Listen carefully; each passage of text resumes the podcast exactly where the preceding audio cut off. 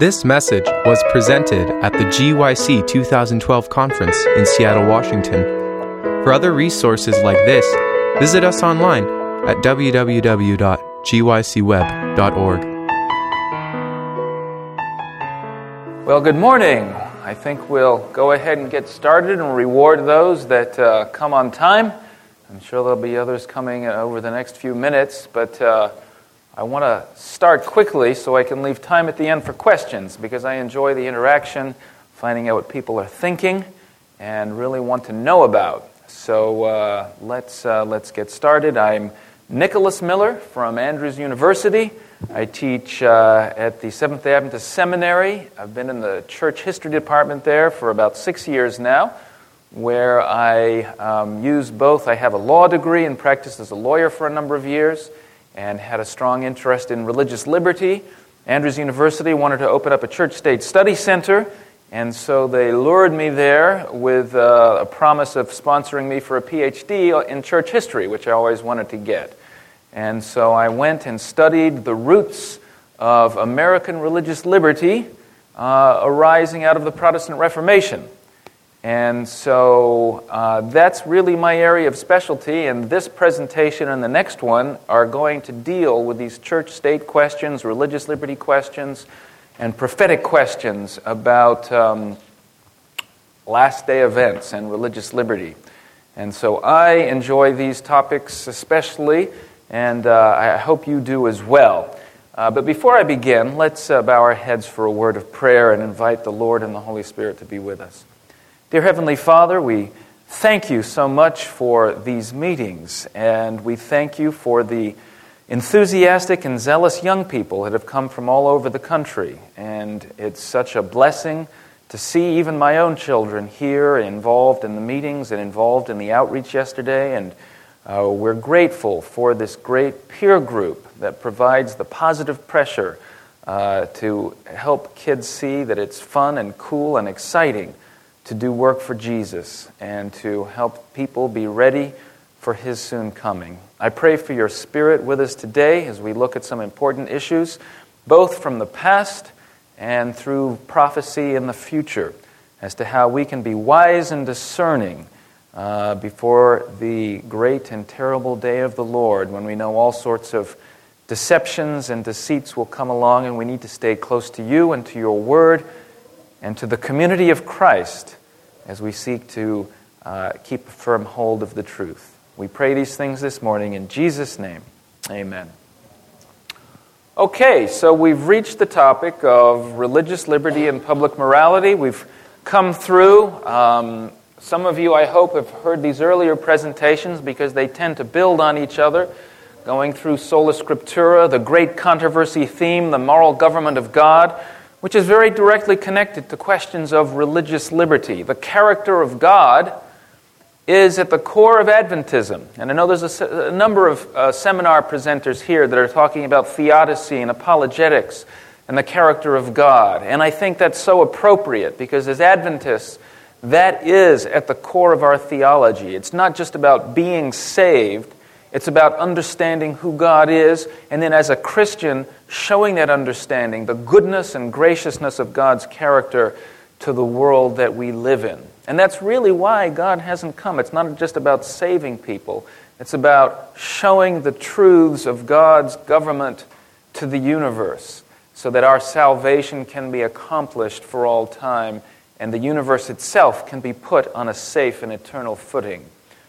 So, We'll talk about religious liberty and morality generally now, the backgrounds of religious liberty and the Protestant Reformation, and how that's affected our country today. And then the next presentation, immediately following, we're going to talk about Sunday laws. Um, and then uh, this afternoon, I'll look at the last generation theology. If you have questions, feel free to email me at this email address, nicholas at andrews.edu, as well as send a text message if you like to 574 274 5207. And I will try to get to those questions at the end of uh, my presentation. Also, there have been a number of people who've asked about resources, about these PowerPoints that I'm showing. I move through them fairly rapidly at times, so it may be hard to write everything down. But if you would like the PowerPoints, send me an email uh, specifying which ones you would like, and I will send them to you. And uh, so you can have those PowerPoints. You don't have to write everything down. Just to recap, the key text, uh, theme text that I've chosen for the week is this one from Hebrews 12:1. Since we have so great a cloud of witnesses surrounding us, let us lay aside every encumbrance and the sin which so easily entangles us, and let us run with endurance the race that is set before us, fixing our eyes on Jesus, the author and perfecter of our faith. This cloud of witnesses are the faithful of the past, the faithful of all the ages. They're not alive, and yet Paul exhorts us to consider them, to listen to them. Not because they're going to tell us what's true, that they are authorities for us, but they are witnesses to the workings of Jesus Christ. They're witnesses to the truths of the Bible. And in dialoguing with them, we can step outside our own limitations, our own time and place. And this is so important. I was just, uh, there's a Barnes and Noble not far away, and I'm a book lover. And of course, I have to visit every bookstore that I'm near for any period of time. And I came across a fascinating little book that said, You're Not So Smart, which is the kind of book that my wife says that I need to read. You're Not So Smart, just to sort of remind me. And it was a fascinating little popular expose of a lot of sociological, psychological studies making the point that while we think we're reasonable and rational and make decisions based on reason, that much of the time our subconscious is operating, uh, that we make decisions based on emotion, we make decisions based on visual and verbal cues that we're not even aware of. Uh, some very profound studies about um, people being shown objects and then being given tests. And uh, they will give different answers on the test depending on what objects they've been shown. And there seems to be no connection between the two, and they think they're doing this rationally. But you come away with an understanding that we need each other. A Christian community needs the Holy Spirit and each other to make themselves aware of your own subconscious and unconscious biases. We also need to act individually. We can't overemphasize this community theme. The, the community needs the individual. And another group of tests showed that if you're on your own, you're more likely, if you're in a room, if somebody calls for help or if something strange happens, smoke starts rising, if you're on your own, you're very likely to respond to it. If there's two or three of you, you're somewhat less likely to respond to it. And if there's a large crowd, you're almost likely not to respond to it. Uh, there's like this group apathy that happens. It's like, well, this is somebody else's problem, somebody else will help. And the point of the article is you have to learn to act on your own and assert yourself as well. So we need each other, but we also need uh, to think for ourselves and be convicted of truth for ourselves. Anyway, we're moving on. The, the one other thing I'll mention for those that weren't here, in talking about this need for uh, studying in community, we talked about the two influences on Adventism in the 20th century, especially. From the larger culture, the larger Christian community, uh, liberalism on the left, uh, the emphasis on experience uh, over proposition, the rejection of propositional truths in the Bible. And then fundamentalism on the right, which is almost the opposite a complete focus on orthodoxy uh, and not much attention necessarily given to experience, and that Adventism is neither one or the other, but cares about both things. It cares about truths, uh, but it also realizes faith and the personal experience of faith is important. And in each of the topics we've looked at, we've, I've generally discovered there's not just a right view and a wrong view, there's actually usually two unhealthy extremes and the, and the, the right view lies somewhere in the middle, not as a compromise, but as a balance of competing concerns. And in this area of church and state, we find that same thing. And in fact, I'm going to start out by talking about the dilemmas of moral legislation. As Adventists, we've tended to focus on the separation of church and state.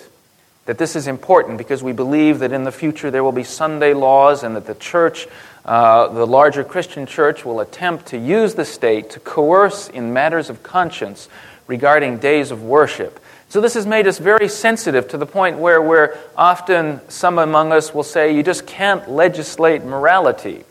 Um, and this is, uh, comes in two different versions. It's funny, in this area, the liberals and the fundamentalists sometimes kind of overlap because you'll get the liberals who say, well, look, all morality is personal and relative. Uh, you know, what's true and good for you is fine for you, but don't impose it on me. And uh, therefore, you know, you can believe what you want, but let's not enforce it on others. We should only legislate against directly measurable, usually physical harms. And so the liberals will uh, say, um, you know, pornography, abortion, same sex marriage, these things, uh, we should allow all this because it's trying to impose our morality on others. Well, funnily enough, the fundamentalists will have a somewhat different view. They'll say, yeah, there is a right and the wrong. The Bible prohibits certain sexual practices, gay marriage, pornography, elective abortion, and racial discrimination, and we shouldn't do these things in the church. But as these are moral decisions, and there's a separation of church and state, uh, that it would violate the separation of church and state and improperly involve the church in politics to get involved politically on these questions. And so, ironically, while they have different personal philosophies, the kind of liberals and fundamentalists often both press for non involvement on these political questions. Now, there's these, both these have had an influence on Adventism, both of these positions. But they are a product of 20th century uh, uh, influences and um, weren't found in our early Adventist pioneers. And the clearest example um, is Ellen White and her involvement in temperance reform and prohibition of alcohol. Ellen White understood clearly the importance of the separation of church and state. She talks about it in The Great Controversy. And yet she was on the front lines. She spoke to her largest audiences um, in her life to non Adventist groups, up to 50,000 people, talking about the importance of both temperance reform, not drinking alcohol, choosing yourself not to drink it, but also arguing that people should go out and vote for laws and vote for political candidates who would pass laws outlawing alcohol. She did the same thing in the area of racial discrimination and slavery that we should oppose unjust laws that required the return of slaves to slave masters, and we should work for the abolition of slavery, and we should oppose discrimination as well. Now, um, the Adventist pioneers then understood that while the separation of church and state was important institutionally, and the state should stay out of spiritual matters, that there were moral concerns that the state should be involved with. And when I was practicing law, I realized that there was some confusion in this area, and I wanted to more fully understand the Protestant roots of both America and the Adventist church. And so the Lord opened the doors for me to go and do some further study. I left the full time practice of law and uh, went to a graduate school where I studied American religious and legal history. And I looked at the foundations of our First Amendment and the Constitution. And I wanted to understand this balance between liberty and morality and how the reformers thought about it and how our founders thought about it. And so I went and did this. And now I'm going to do a little uh, promo here, I suppose, but it's all for your uh, best good and interest. Um, the products of my study, I was, I was inspired by the book, The Great Controversy. Because in The Great Controversy, I'm sure most of you have read it, and you probably remember the chapter Protest of the Princes where uh, it didn't involve Luther, but princes influenced by Luther come and protest and say, in matters of conscience, the majority will have no say. Now, um, many people, most historians for the last hundred years, say that Protestantism, the Protestant reformers, uh, they didn't want to separate church and state. They were all about, they talk about Geneva and, and, and Calvin and, and, and the Puritans and imposing their morality through the state. So I went to see, well, you know, Ellen White makes these claims about religious liberty starting at this point. And so I did a lot of research and studied with some Protestant historian professors. And through the grace of God and some hard work, was able to trace a chain of, of thinkers from Martin Luther down through, uh, through uh, the Netherlands and into England and John Milton and John Locke to our founders showing that indeed, while not all Protestants supported the separation of church and state, there was always a line of Protestant, dissenting Protestant thinkers that did, based on some doctrines and points of view of Martin Luther. And it was tracing that chain down that showed that the separation of church and state really is a Christian Protestant idea, as it isn't something imposed by the secularists. But in doing this study, I also became aware that the separation of church and state didn't mean the complete separation of morality in the state, and that our pioneers had understood a balanced and careful view that separated church and state but not morality. So if you're interested in the larger story, here is the cover of my book that I wrote, The Religious Roots of the First Amendment, and it goes into a great deal of, uh, of detail on this. Um, and it, uh, it just came out last summer, and I was blessed to have it published by the Oxford University Press. And uh, that was a real blessing from the Lord because essentially it's a book vindicating the arguments of the great controversy. Um, and it's been accepted as a, um, a, a reputable and um, sound work by a secular uh, and well known academic press. So it's going to enable me to talk about these things and to talk about Ellen White's views to a larger audience, and I praise the Lord for that. Um, the what? I don't have it here, but it's, um, it's easily uh, obtainable on Amazon. Uh, you can order them there. So let's talk about the Protestantism and the roots of the separation of church and state. I mentioned the protest of the princes, uh, the second Diet of Speyer in 1529. Uh, if you have an interest in that, review the Great Controversy chapter. The princes were told by the emperor and by the majority of the Diet that they could have religious freedom themselves, but that they couldn't spread it any further. That they and their people within their provinces could worship as Protestants uh, but they couldn't spread this evangelical message more broadly.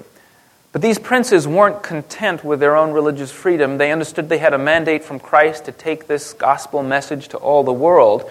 And they said, no, our religious convictions require us to share the truths of the gospel, of justification by faith, of righteousness. And we cannot be bound by what the majority or the emperor says on this point. And in words that ring down to our day, they say this Protestantism sets, uh, in matters of conscience, in matters of conscience, the majority shall have no say. And this became the principle of Protestantism. Uh, as one historian put it, Protestantism sets the power of conscience above the magistrate and the authority of the Word of God above the visible church. Now, if you think about this, this is really the roots of the idea behind our Bill of Rights. In, major- in matters of conscience, the majority shall have no say. Now, what is a democracy? Rule by the majority. So, in most things, we make decisions based on what the majority has to say.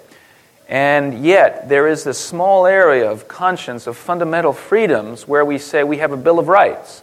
And if what the majority does infringes on the Bill of Rights, one person with one federal judge can actually overturn what the majority has said on that point. This is a direct reflection of this underlying philosophy which is expressed here at the Diet of Speyer. Now, Ellen White sets this well out, but she doesn't tell the whole story at the Diet of Speyer. Not because she's covering it up, she's telling a different story for a different reason, and there's some complexities to this. Um, but it's a story that historians know about and that you should know about when you're talking about religious freedom and the Protestant Reformation. Because at Speyer, these princes who stood so wonderfully for the freedom of conscience for themselves joined with the Catholics and the other uh, uh, the, uh, the Catholic princes and the emperor in condemning the Anabaptists, who were a small part of the radical Reformation, who believed in not baptizing infants, but in having a community of baptized adults who believed in a full separation of church and state. And this group at the Diet of Speyer condemned the Anabaptists, said they should be punished, whipped, put in jail, and even if they were persisted in it and would not change their ways, that they could be executed. The Lutheran princes joined in this, and subsequently thousands of Anabaptists were killed by both Catholics and by Protestants all across Europe. It's a very sad page in the history of religious toleration. So, why did this happen? What is the conundrum here? Um, were the princes just speaking for themselves and protecting their own consciences? Or did they really believe in a principle of religious freedom? Well, the answer to the story helps us understand this question about the balance between liberty and morality. Uh, but to understand the story, we have to understand a little bit about Luther and the world that he was born into. Because while Luther wasn't at Speyer, he was the greatest theological influence on those that were at Speyer. Now, before Luther, church and state, it's not fair to say they were one and the same thing. There was a kind of separation of church and state, um, but they worked very closely together. The Pope was not an emperor, and the emperor could not be, for the most part, a church leader. Uh, priests weren't supposed to handle the sword, although occasionally some of them did. Uh, but the church was meant to decide who the heretics were, and then the church would hand the heretics over to the civil state to be punished. So it was a kind of separation, but a close cooperation, and the two worked together. One historian, Catholic historian, has said this the identification of the church with the whole of organized society is the fundamental feature which distinguishes the Middle Ages from earlier and later periods of history so that everyone that was a member of the church was also a member of the state, and vice versa. If you were a citizen of the state, you were a member of the church. And this was important because the theory behind the state enforcing religious laws of the church was that everyone was a member of both institutions. And that's why infant baptism was so important. Because if everyone is baptized as a baby, then not only do you have the problem of original sin being washed away, but you also have now everybody in the state is a member of the church, and you have this united community of church and state, and the church and state can combine uh, to enforce spiritual rules and laws. So, church and state combine to oversee this relationship, and you can see in some ways why the Anabaptists were viewed as so radical. Because they said, we're not going to baptize babies. And so suddenly you have a whole generation, a whole population that is outside of this church state covenant. And you lose the, the sort of the legal basis, the, the, the philosophy of being able to enforce the relationship. So, to help understand this medieval worldview and what Luther does to it, I've created a little chart. And it looks a little algebraic to begin with, but it's actually very simple. Um, there's a T at the top, which stands for truth or God, right? Everyone believes in God and, and the truth about God and the universe and spiritual truth and political truth and all truth. And that truth, though, is mediated down to the two major institutions of society church and state. See, I have a C and an S. And I've capitalized the C because the belief was is that the church is the most important part of this relationship. Um, when um, uh, the emperors were crowned. They would often be crowned by the Pope, the famous crowning of, of Charlemagne uh, by the Pope of the day. And so the Pope would obviously argue that he was over, that the spiritual realm was over the temporal realm. And you can see church and state are two institutions, but they cooperate. There's a line connecting them. And what they do is they mediate truths, spiritual truths, um, political truths to the individual. And I've put the individual in lowercase because the individual is just not very important. You only learn about your duties and responsibilities from those above you. And it's more important, in fact, as to what part of society you belong to. You're you a tailor or a farmer? You're part of a guild. And so, in this view, there's no rights, there's only privileges. To speak of a right of conscience is almost impossible. What does conscience mean? Means you have an interpretation of the Bible that somehow differs from the views of the Bible of those around you and those above you. Well, if those above you are telling you what the Bible says and means, how can you differ with them? If God is speaking through the priest or through the bishop, uh, you don't have any rights. There's a divine right of kings, and there's the papal right of uh, spiritual and biblical interpretation. And so the king can give you toleration, he can give you some space, but it's only a privilege from the king that he may or may not grant you. It's not a right that you can claim. Um, there's church state cooperation with the, the church as a senior partner. Now, Martin Luther came along and challenged this whole system, and he did it with primarily one main doctrine. And it's one you're familiar with, and we should be more familiar with as Adventists. It was called the priesthood of believers. Now, you've heard of sola scriptura, and that is a central doctrine of the Reformation. And sola scriptura was really connected with the idea of the priesthood of believers because it meant that the authority lay in Scripture, not in people around you interpreting Scripture. But if the authority was in Scripture, you have to read it, right? And you have to interpret it for yourself, and you, in a sense, become a priest. Uh, that God teaches you truth, the Holy Spirit teaches, you truth through Scripture. Now, we've talked about the importance of community, but you still have to believe the truth for yourself. And this priesthood of believers wasn't just about praying directly to God, which is part of it, but it's also about re- receiving truth from the Bible for God. And this is the way that Luther put it. He said, To call popes, bishops, priests, monks, and nuns the religious class, but princes, lords, artisans, and farm workers the secular class, is a specious device invented by certain time servers for all Christians whatsoever really and truly belong to the religious class, and there is no difference among them except insofar as they do different work. Now, this is a very important point from the Reformation. There was a belief that if you were part of the you know, priests or nuns, or that you had this spiritually exalted status, and you could understand God better, you were closer to God, you had a greater right to interpret the Bible. But Luther is saying, no, you may have a different office, but there's not a spiritual superiority. And this is something that, that we always have to remind ourselves on, even in our own church. We're having these discussions over ordination now, right?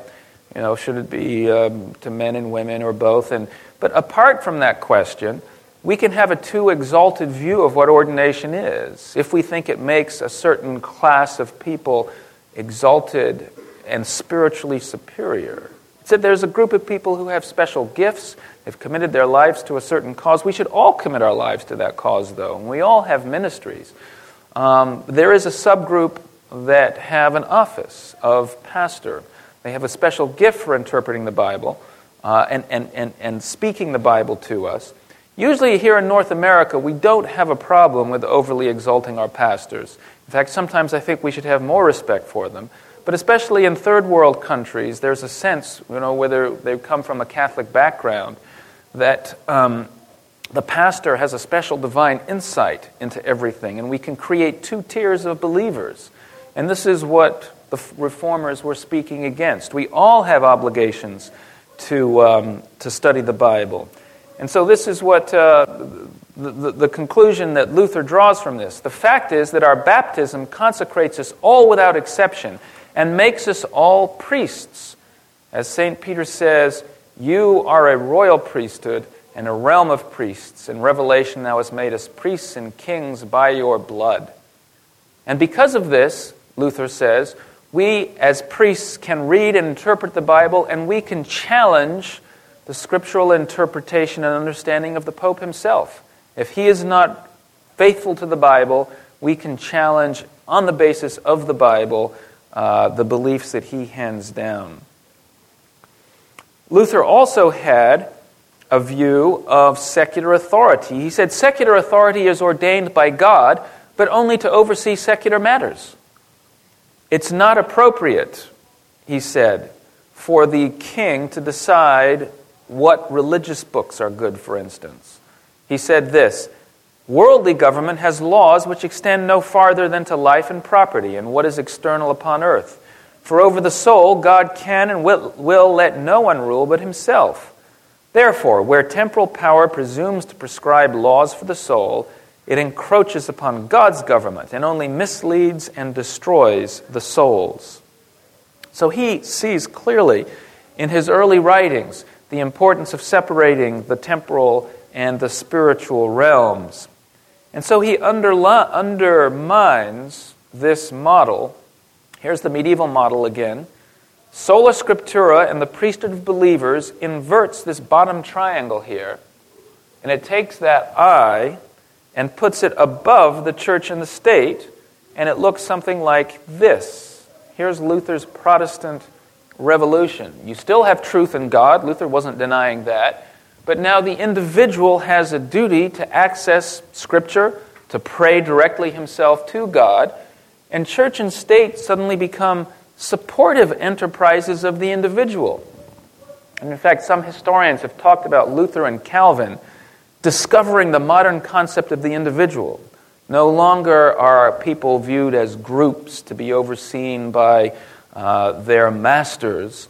Rather, the individual himself and herself become important. And now you have the philosophy in place that the offices in the church are there to serve the church as a group, that the church lies in the congregation, not in the uh, leaders that rule it. The individual has access directly through Scripture and reason. The church and state support the citizen. I think you have here the clearest explanation for why, over a period of three or four hundred years, Europe and America changed from a model of a divine right of kings, where uh, the citizens exist for the king, and the king, Louis XIV and, and the 16th, say, I am the state, right? What does Lincoln say? He says American government is a government of the people and by the people and for the people. And if the single best explanation for that shift, I believe, is the shift in the minds of the people from the medieval model to Luther's Protestant model, where the individual is directly subject to God. So, Spiritual truths from the Bible about duties to and worship of God are personal to each individual and not to be controlled by the state. But, and here's an important point, that natural law truths, and uh, those of you who were here earlier, truths not from the Bible and that are just spiritual truths that you wouldn't understand unless you had the Bible, but truths about right and wrong that you can understand from the natural world, from moral philosophy can still serve as the basis of law and society. And here we come back to the story of the Anabaptists again. Um, after Martin Luther wrote these uh, truths about separating church and state and about the moral and the, the, temporal, the spiritual and the temporal spheres, something happened. There was a peasants' war, 1524 and 25, those of you who know your history. Some peasants took Martin Luther's teachings and misused them for temporal purposes, says, oh, all people are free, all people are equal. Therefore, we don't have to pay our taxes. We can revolt against our masters. And they took up swords and cudgels, and hundreds of thousands of them began attacking uh, the overlords, who were indeed oppressive. And early on, Luther tried his hand at a little social justice and sort of wrote letters rebuking both sides, saying the masters were oppressive, uh, but you peasants need to be respectful. But at some point, things got out of hand, and the, and the peasants went on a rampage. And Luther realized that his spiritual revolution was going to be overcome by this civil disorder and this rebellion that, that, that he didn't support. And he was rather and became infamous for encouraging the princes to smite and strike and slay these horrible, revolting peasants. Um, and that did happen. And it was after that point also that Luther backed away a bit from some of his stronger statements about the separation of church and state and the spiritual and temporal sphere because he saw, he feared that perhaps this would create too much of a sense of freedom. And so he backed away from some of these claims. But they were kept alive by others, and that's what I, I trace in, in, in my book. But something that became unfortunate for the Anabaptists is they became associated because some of the Anabaptist leaders had come out of the peasants' revolt. And they were associated with this, we call it seditious heresy. See, heresy is one thing if it's just spiritual. But if your heresy says, there is no king but Jesus, and therefore we will not recognize uh, the president and we won't pay our taxes, and in fact, we're going to keep all uh, federal troops out of our area of the country. You've now moved from making spiritual arguments to making temporal, civil, rebellion kinds of arguments, and the state has a legitimate role in putting down rebellion. And so some people began to associate the Anabaptists with this earlier movement. Now, the two were separate movements, and in fact, the Anabaptists themselves were pacifists. They wouldn't take up the sword. But many people just viewed this as a subterfuge, as a, as a clever disguise. And they focused on two things. I mentioned earlier the baptism, the refusal to baptize infants, and then this earlier violence had happened, and the the Anabaptists were viewed as something akin to anarchists and maybe violent as well. And so uh, Luther had this confusion in his view of the Anabaptists, and others did. And this was in part the reason that they were willing to uh, persecute them. Now, some Protestants, Calvin especially, was willing to persecute them whether they were seditious or civilly rebellious or not. Calvin believed in continuing to use the sword against heresy. So there was a division in the reformers on this. Um, nevertheless, this understanding of Luther helps you see this clear distinction between civil and religious morality. Religious morality has to do, if you will, with the first four commands of the law, praying and worshiping in ways that isn't going to impact or affect the civil state in any meaningful way. Whereas if your morality involves things that do impact others, the community, your neighbors, the second table of the law, then um, Luther would have said, yes, the state has an interest there. Now, there's a third kind of view of church and state that was in existence in the 17th and 18th century, but didn't become popular until the 20th century. But it's the one that we're most familiar with because we've lived in it uh, for uh, most of our lives. And that was the rise of the skeptical enlightenment. And I've um, illustrated this by using, continuing to lo- use my little diagram. And I've put at the top, rather than capital T truths, a bunch of little t truths, right? What's true for you is true for you, and, and everyone has their own truth, and we can't be sure uh, what kind of truth is true. All truth is personal. Now, this view tended to view the individual as important still because the government couldn't tell you what was true for you, either morally or spiritually. You had to find it for yourself. Um, and the church and state were still servants of the individual.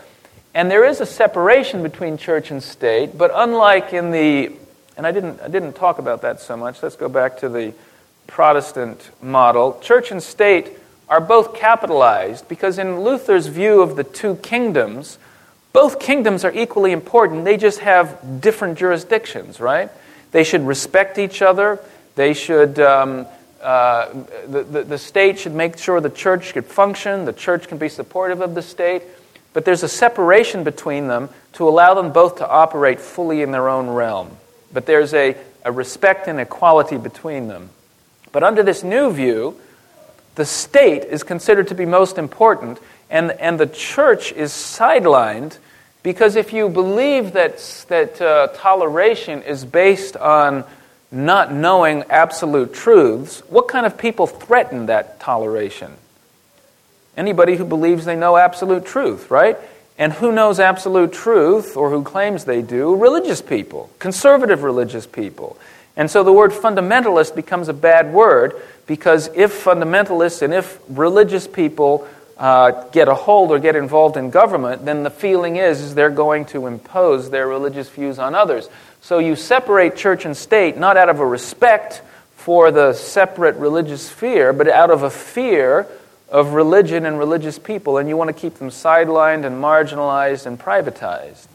And mar- much of the separation of church and state that has happened in, say, the last 50 years in America has begun to reflect this kind of view of religion. And groups like the ACLU or People for the American Way tend to view separation of church and state in that light.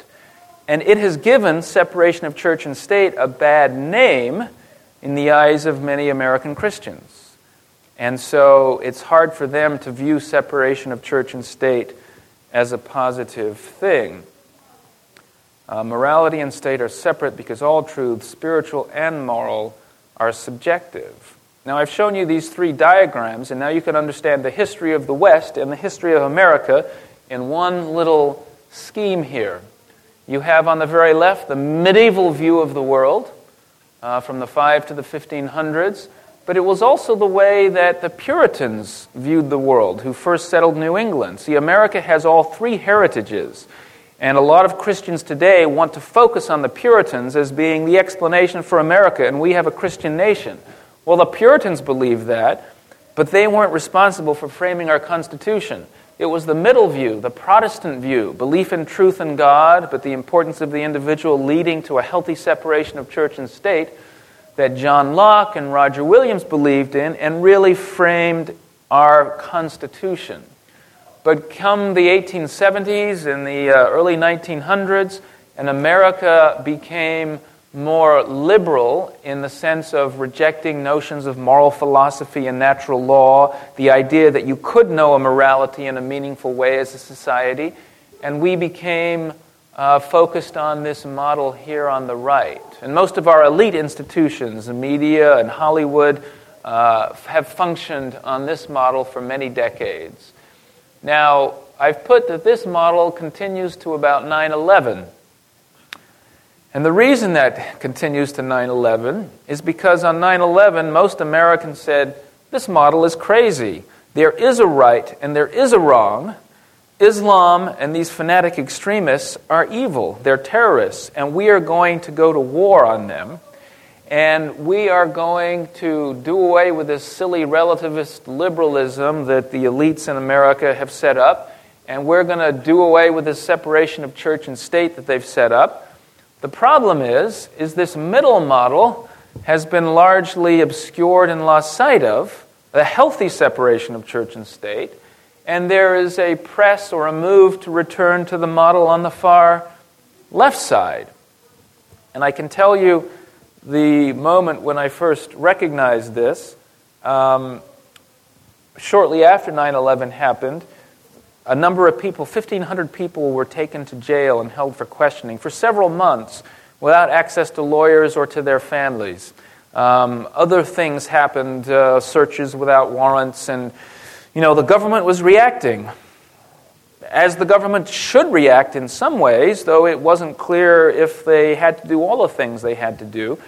And so, Attorney General um, uh, was um, John Ashcroft at the time.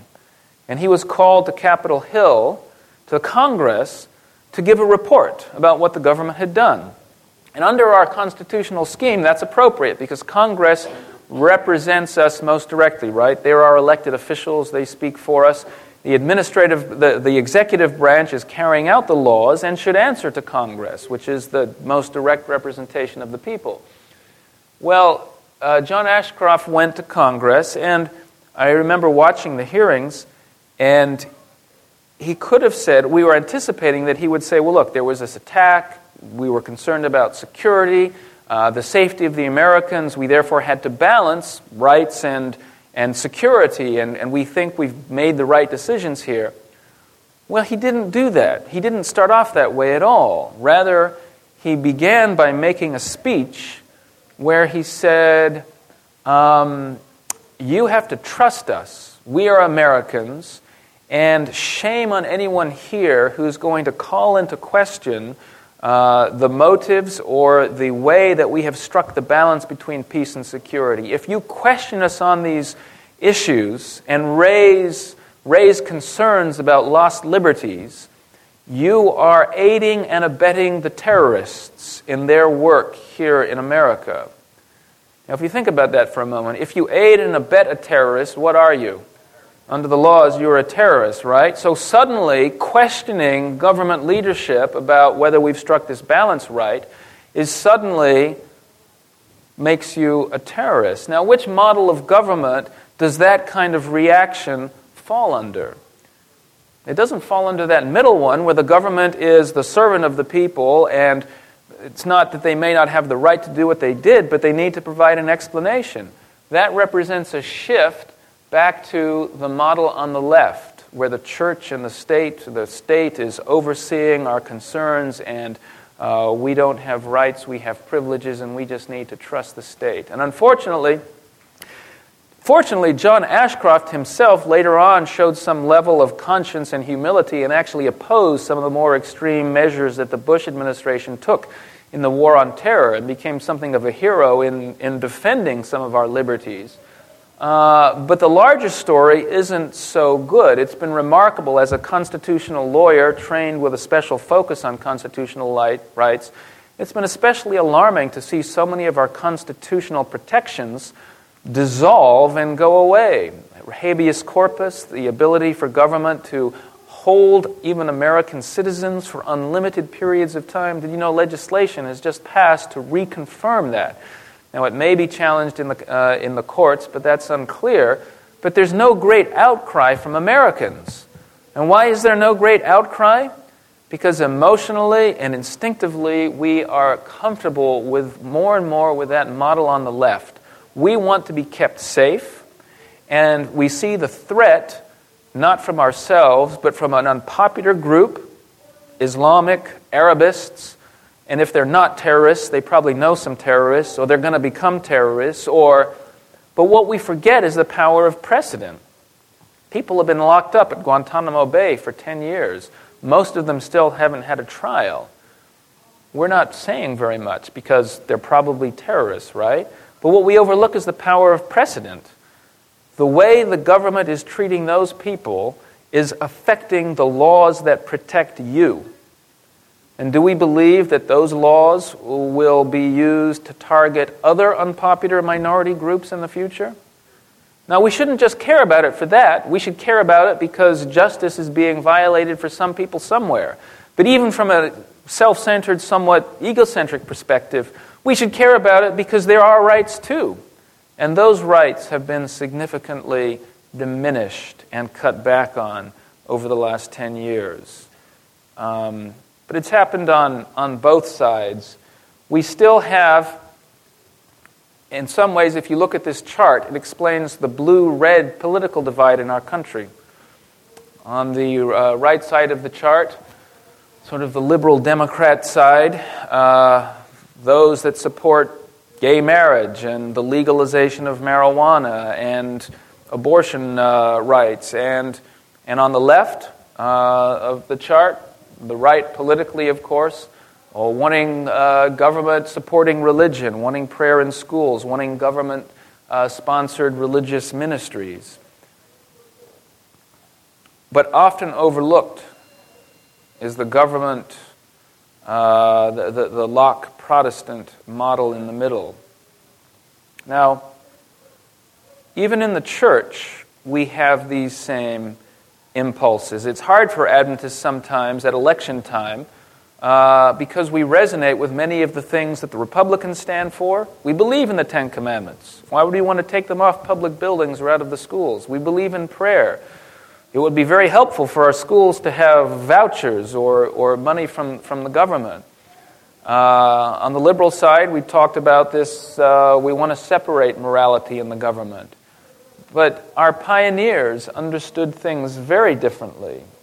Opposed slavery and segregation, supported temperance reforms, including laws absolutely prohibiting alcohol. They spoke and wrote against abortion on demand, strong defenders of the family, strong arguments against alcohol. What about marriage? We just had gay marriage pass here in Washington state.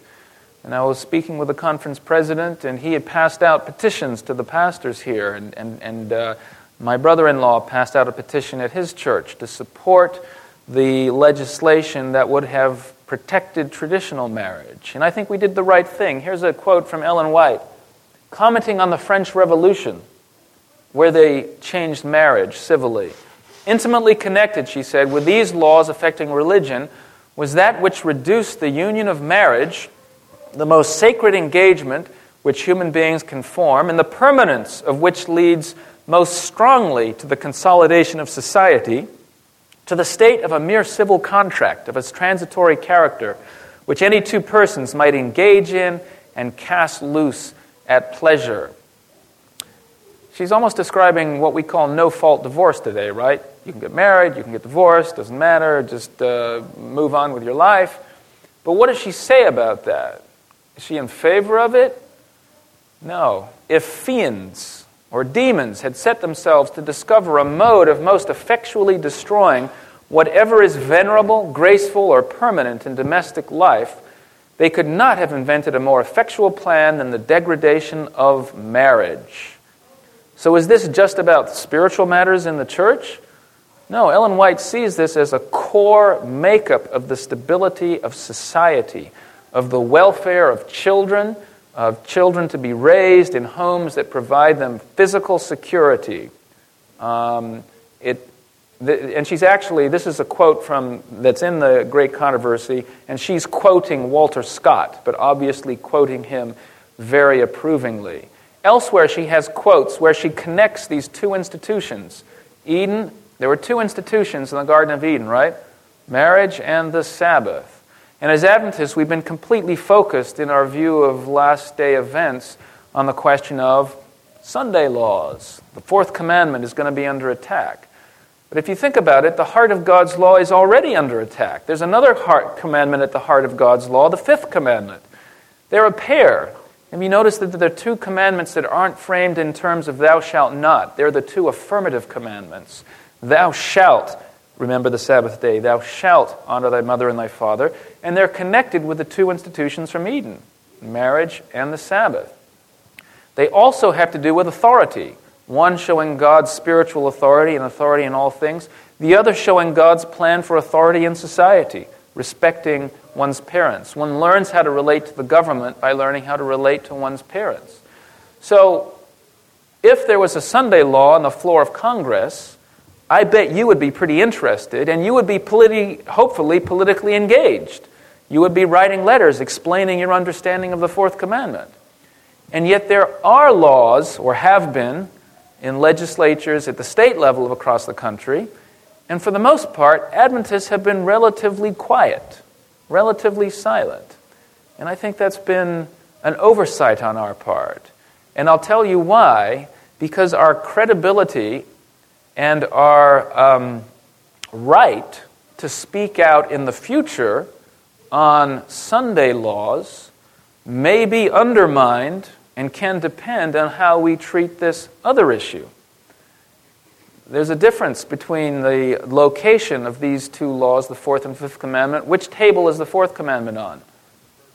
And the fifth commandment is on so the first table has to do with our relationships to God, and you shouldn't legislate that. But the second table has to do with our relationships with men. And all governments everywhere have legislated at least aspects of all six of the last commandments. And appropriately so. The, government, the, the Bible itself recognizes this. If we remain silent on these issues of marriage, and then in the future, when our Christian friends want to pass issues relating to days of worship and rest, and we go and speak to them, they're going to come to they're going to say to us, "We know you Adventists, you don't care about the spiritual about the moral welfare and environment of our culture and our society. You're willing to let it go to hell in a handbasket." And let me tell you, this is a very important point since these shootings in Connecticut, this tragic event that happened. America is undergoing a soul searching. And Americans are realizing not only maybe we need gun control, but as they think about it more deeply, that maybe we need some laws in relation to morality that limit violence and graphic sexuality and horrible video games. And, and you know what? I think they're right. How do you train people to kill if you've ever been in the army? You know, you, you have them undergo this exercise over and over so they become desensitized. What are these video games doing to young people, especially those with unbalanced minds or with temperaments uh, uh, you know, that, that aren't stable? It's creating killers that have killed children. And we're not going to put up with it anymore. So, as Adventists, we can't just guard our concerns about Sunday laws by saying, you just can't touch morality at all, because we will lose touch with the real needs of our society. And we need to be involved with these questions, and we'll be in a much better position if we work with our evangelical friends, like Ellen White used to do on issues of temperance reform, working on this institution from Eden. We can speak to them about the other institution from Eden. How many evangelicals want to talk to us about the Sabbath? Hardly any. But they're very open to talking about the marriage right now, right? So if we go and talk to them about that and establish some bridges and friendships, and, and then we'll be in a position to explain the difference between the two institutions and why they need to be approached differently in society. So this becomes a very, very important and critical point in our religious liberty. And I, I want to end fairly quickly here because I see if there's any questions. But uh, this same sex marriage isn't just this, it's this important question of public morality, but it's also a religious liberty question for the church. Uh, pastors have gone to prison, been fined in other countries for just teaching what the Bible says about homosexuality because there is gay marriage in those places. In our own country, in California, a law has passed forbidding counselors, doctors, anyone with any qualification to engage in counseling on matters of sexuality, forbidding them from counseling anyone under the age of 18 in relation to sexual orientation and, and, and how to modify it or change it. And it's a gross violation of religious freedom, of freedom of association, of freedom of speech. I think it's going to be overturned by the courts. It was just recently kind of put on hold until the courts can decide it. But the point is, this isn't a live and let live movement. They are not just wanting to have the rights to equal treatment in marriage, they want to stop your schools and teachers uh, from being able to teach what the Bible says about this in your communities. If you don't speak on this, uh, you will be spoken for, and uh, laws will be passed that will stop you from carrying out your religion and have been passed already. There's a number of other laws that we could be concerned with. I think we should be speaking up on behalf of the Catholics, oddly enough, in this Obama health care reform, where they're forced to buy contraceptives for their employees or provide insurance that will do that. We don't hold that particular stand as, as Adventists, um, but that doesn't matter. It's their conscience at stake, and we should show that this is a principle by saying, no, the Catholic's position and conscience on this needs to be respective. Christ and the Golden Rule do unto others as you would have them do unto you. This message was recorded by Fountain View Productions for GYC. GYC, a supporting ministry of the Seventh day Adventist Church, seeks to inspire and equip young people to be vibrant, Bible based, and Christ centered Christians. To download or purchase other resources, visit us online at gycweb.org.